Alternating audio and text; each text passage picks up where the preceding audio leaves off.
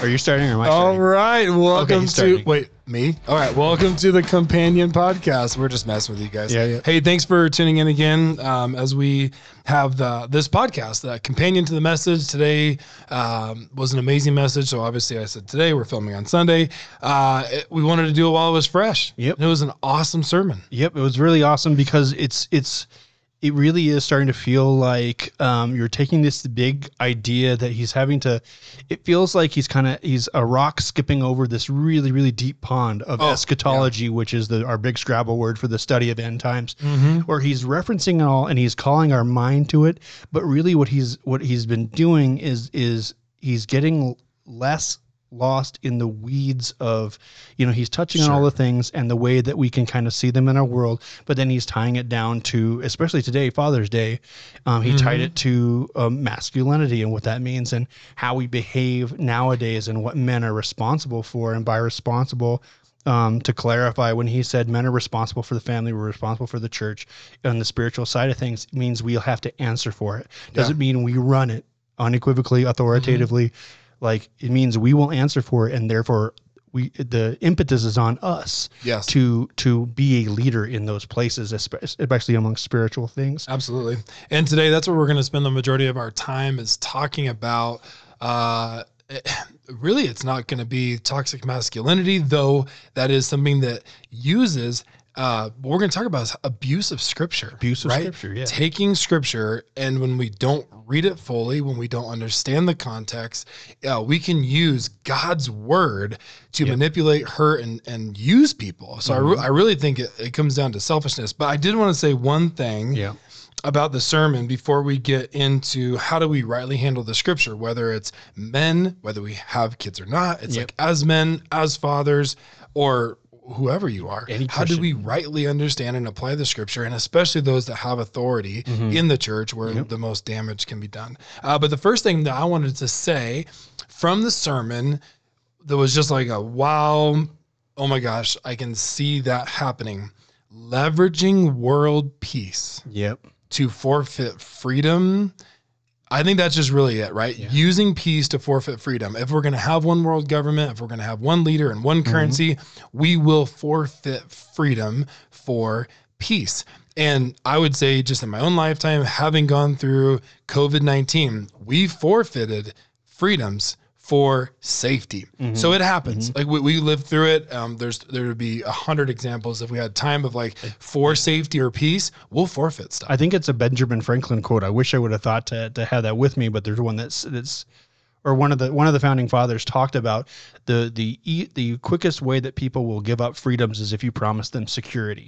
It's not just and it's not to jump on this train of there's a big conspiracy and all the media is working together, but but there's definitely things moving in this world towards fear, and fear is the number one tool to say, oh, are, hey, this is really scary. Watch out! You got to watch out for this. Hey, you know what could protect about that? One World Bank. And Galen talked about that with uh, with a gentleman he's been referring to with the World Bank. They Yep. said with these global events, uh, especially with a pandemic, Yep. for them it was opportunity Yep. to try to put things into place where there's more conformity. There's one thing. It's simple. It works. It helps you. It helps the world. And I just, anyways, that was like my thing to land the plane quickly on that thought was just like, okay, thank you, Galen, for helping us to look forward. Yeah. As you're seeing that rock skipping across the lake to say we want to touch on some things. There's so much that we don't know how it's actually going to happen. Yeah. But man, as you look where that rock is skipping, you're like, it's we're, we're yeah. closer than we might have thought we were. And when he talked about one government and all this one stuff, but it's like, yes, I think the world very much would sacrifice Mm-hmm.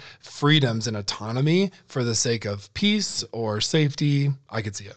Well, especially when you've got uh, the the AI, where we watched a clip of in Germany, I think it was in Germany, there was a um, a, a Catholic mass that was run basically by ChatGPT, Mm. and people, you know, they, they had different thoughts about it, but the idea being, and now the things you can do with Photoshop with AI, and the things you can do with video with AI, it's kind of like photographic and video evidence are kind of going to be out of the picture, Mm-hmm. and it's going to be almost, it's going to make it really really hard to see those deceptions because Well- things are going to be so believable because yeah. computers will get so smart they'll know what we'll believe. Absolutely. And then and then one quick side note, and then let's jump into Yeah, let's uh, the article I grabbed.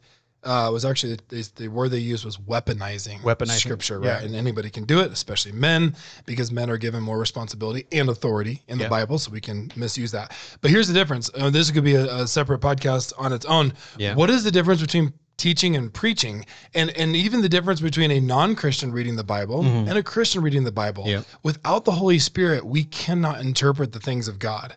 Without the Holy Spirit, you cannot do that. Guess what? AI will never have the Holy Spirit. Spirit. So you can have AI that's taking all sorts of information and data and compiling a message. Great, that's teaching. But preaching is this divine act where we're in the Word of God. The pastor has been studying the Word of God. The Spirit of God has been bringing all this together, and the Spirit through the preacher is giving the message to the congregation. There's a invisible power that will never come through AI. That also brings us back to the other thing that Galen was talking about, and that is the um, the thing that's almost more dangerous than any of these, and that's the nominal Christian reading the Bible. Yes. Is the Christian who, or the person who calls himself a Christian, but has not walked that walk. Um, as Paul, uh, as First John talks about, says, for if, if you walk around and say that you're a follower of Christ, but you hate your brother, the truth is not in you. You don't have that light. That that Jesus isn't abiding you, abiding in you if you are not following, actually following Christ. These people who claim to be Christians because we we've all known these people who will who will grab any ideology they can if it makes them feel bigger if it allows them to push their own personal agenda, if it allows them to uh, domineer other people, and that might be Christianity, that might be a a, um, a uh, political philosophy, whatever it is. These people gravitate towards these things. To tie that back in, though, the nominal Christian reading the scripture is almost more dangerous because there is no Holy Spirit, and there's an and there's an obvious misintent that gets put in there. Is then you have um, these people, what we're going to talk about, who use scripture to in the wrong way, and like you said, that word is perfect. We they weaponize it because they use it as a weapon against other people. Yeah. Uh, I don't know what comes to mind for you when you say nominal. Nominal. I think of like ineffective. I don't know what the definition would be, but I know the way that Galen used it was like someone that is essentially using Christianity for their own benefit. Yeah. I mean, in the context he shared, I know that's that's what Galen was was conveying is like Yeah. not someone that is authentically following Christ, that is Yeah. submitting their life to Christ in in humility. yeah. Uh, it was someone that was like, what is you? You got it. What is the definition? So the definition of nominal, um, and I looked up just to make sure, is something that exists in name only. Um, Mm. So the uh, so or the other the other definition is something that's far below the real value of a thing. That's what that's actually this? currency Counterfeit. counterfeit. Counterfeit. So maybe that Yeah. could be something in the sense of like, well, uh, this person says they're a Christian. There's times that they act like a Christian, but man, are there massive disconnects from Jesus to them. Yeah. And the word Christian means little Christ. yeah, The word Christian means little Christ. We are we are supposed to be uh, every day through our choices and our time in the Word, making ourselves more into the image of Christ. That's Yeah. that word sanctification Yeah. is the process of becoming like Christ. Justification, difference in that word, is that when we believe and we confess uh, that Jesus is Lord and Savior, we, we we believe in His life, death, resurrection. Mm-hmm. We are justified. You die like anytime after that, you're going to heaven. You are justified by the blood of Christ. Sanctification is a process. Yeah.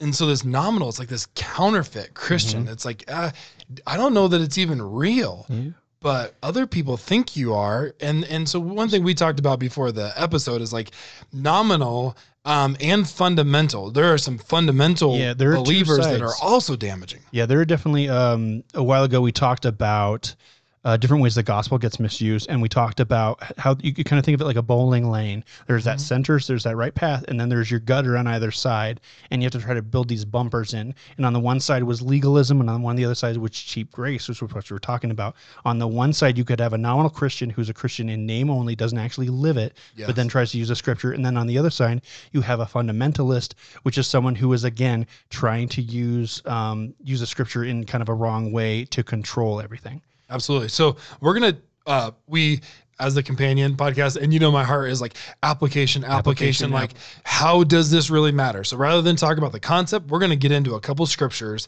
and see how this can be misused. And also, you know, caveat is I'm not saying this is the per- perfect interpretation, but I believe it's going to be in the heart with what Galen was talking about, with what Cheyenne Hills is prescribing to their church. Uh, so let's get into right here.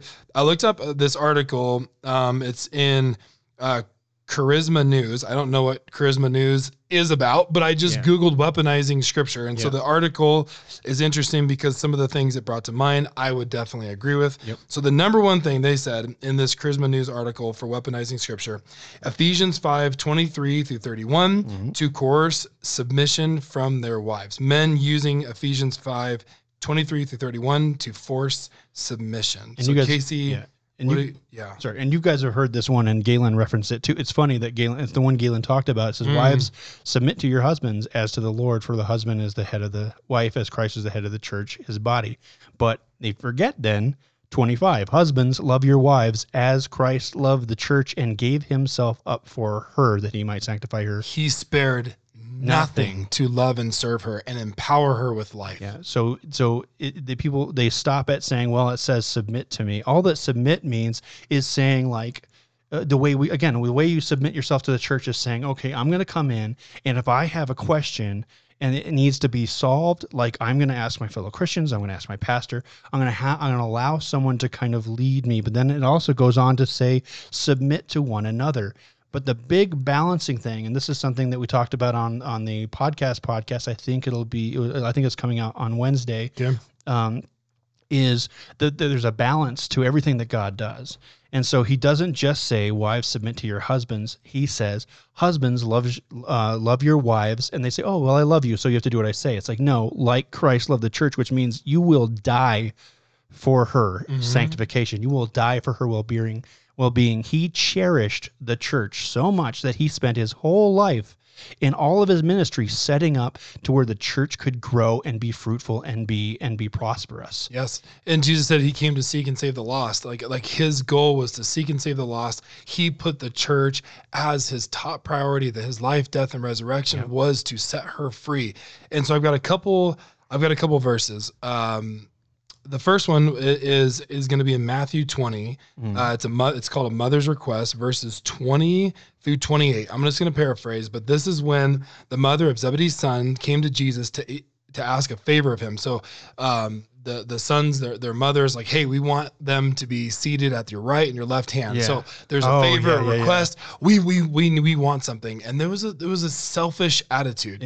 And so, in general, to say how to not weaponize scripture or toxic masculinity is just get rid of selfishness. Yep. I don't know that any of that stuff, the toxic masculinity or weaponizing, I don't know that that can be done in selflessness. Mm-mm. So that might be one of our big principles is like, as I seek to serve others and not be served myself. And look what Jesus says in verse 28 just as the Son of Man, that's Jesus's uh, name for himself, just as the Son of Man did not come to be served, but to serve and to give his life as a ransom for many. And so it's like, hey, Christians are little Christ. We're supposed to be like Jesus, WWJD, right? Yeah. What, what did you know? What would Jesus do? Or I almost like the WDJD. Like, what did Jesus, Jesus do? do. Go back and look at it. And what he says is that he didn't come to be served. Yeah. So when we think about how we should be served and what I want, and I'm selfish, that's a huge red flag. And the cool thing is, I know you're going to preach in two weeks on freedom, and the verse that you were uh, sharing with me earlier speaks to this as well. And uh, Yes. which one is that again?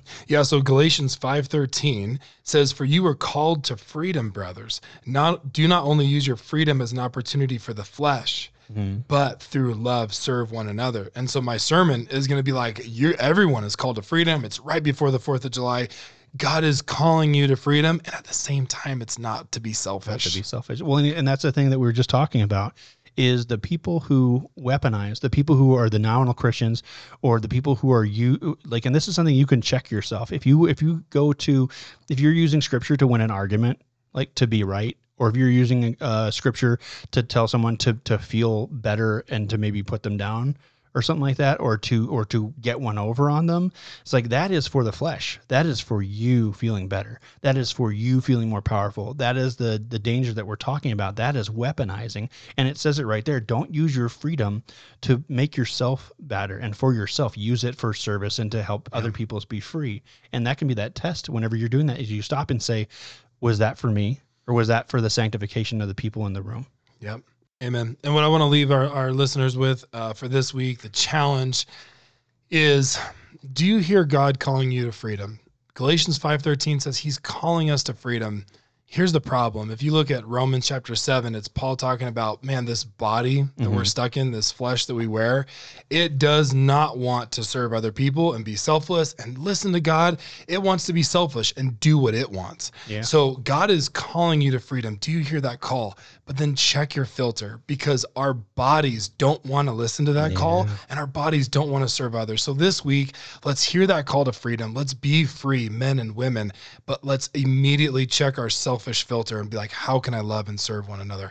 As I lay my life down, I can give others new life, just like Jesus did. Not in a salvific way, but it's like as I I die to myself. I Yeah. die to my selfish things, but that actually fosters life and opportunity and freedom in others. And so the me that lives now is a new me. It's that changing of the mind that we call repentance. It's that new life Yes. in that living water of Jesus Christ. And may we be a church that embodies that because that will be contagious in the best way. So have fun doing that, everybody. It's super easy. Just joking. It's it, it's hard. we have to work on it. So that's going to be a challenge. I'm going to take that. I'm going to take that, and we'll hopefully can carry that till uh, next Sunday and beyond. Let's do that. Let's talk about that next week. Let's talk about how we are mindful to be selfless Oh, and die to self. All right, that's our Cool. challenge. Yeah, Casey so- and I, we're not we're not going to prescribe anything to you that we won't do ourselves. So let's work on that. Accountability. We'll see you next week.